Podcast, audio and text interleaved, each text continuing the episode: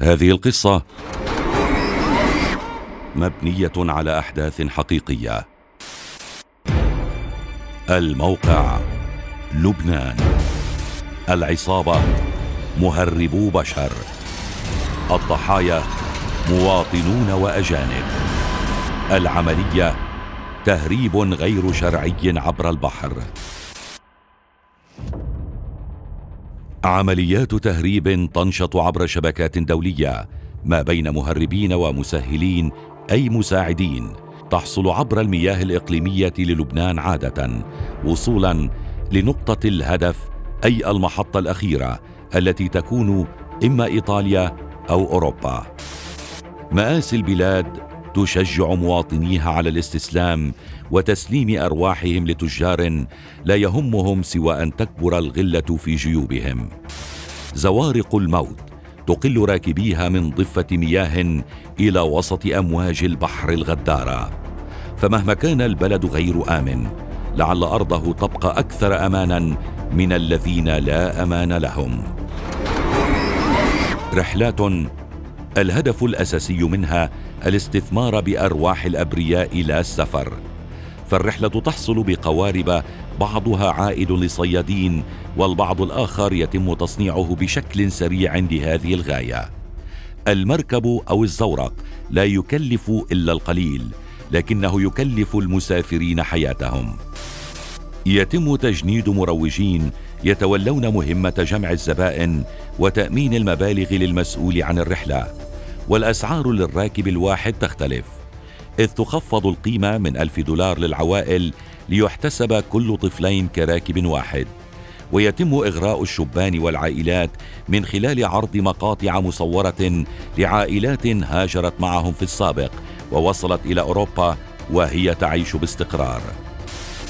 المدعو ألف دال أصبح من أكبر المسؤولين عن هكذا رحلات لكنه فر إلى خارج البلاد فأصبح بعيدا عن قبضة الأمن. وفيما تكون سعة المركب متراوحة بين الأربعين والستين راكبا على الأكثر ينقل حوالي مئة أو أكثر من الركاب بطريقة بدائية تخلو من مظاهر أو ترتيبات الحماية والوقاية. ينقل الناس وكأنهم تكملة عدد ومشاريع ضحايا وجثث تنتظر أن تخطف منها الأنفاس الأخيرة. الأطفال بلا طعام رياح تأخذ المركب يمينا ويسارا حتى يكاد يشق ليبتلع البحر من امنوا له واتكلوا عليه.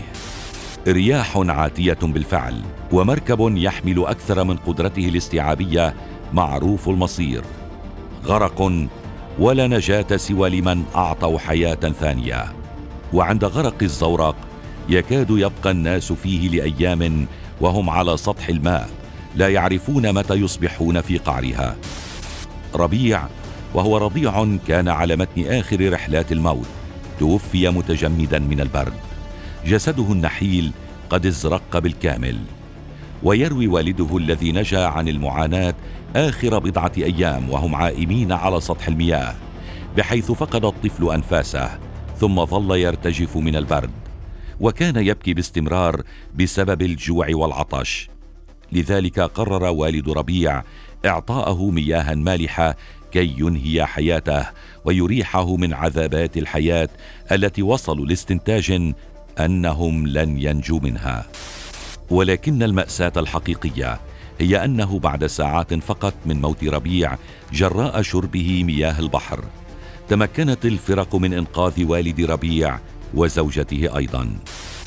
نبذة عن رحلة حملت في تقلبات أمواجها أرواح لم تتمكن عبور المياه الإقليمية بل عبرت نحو الحياة الأبدية.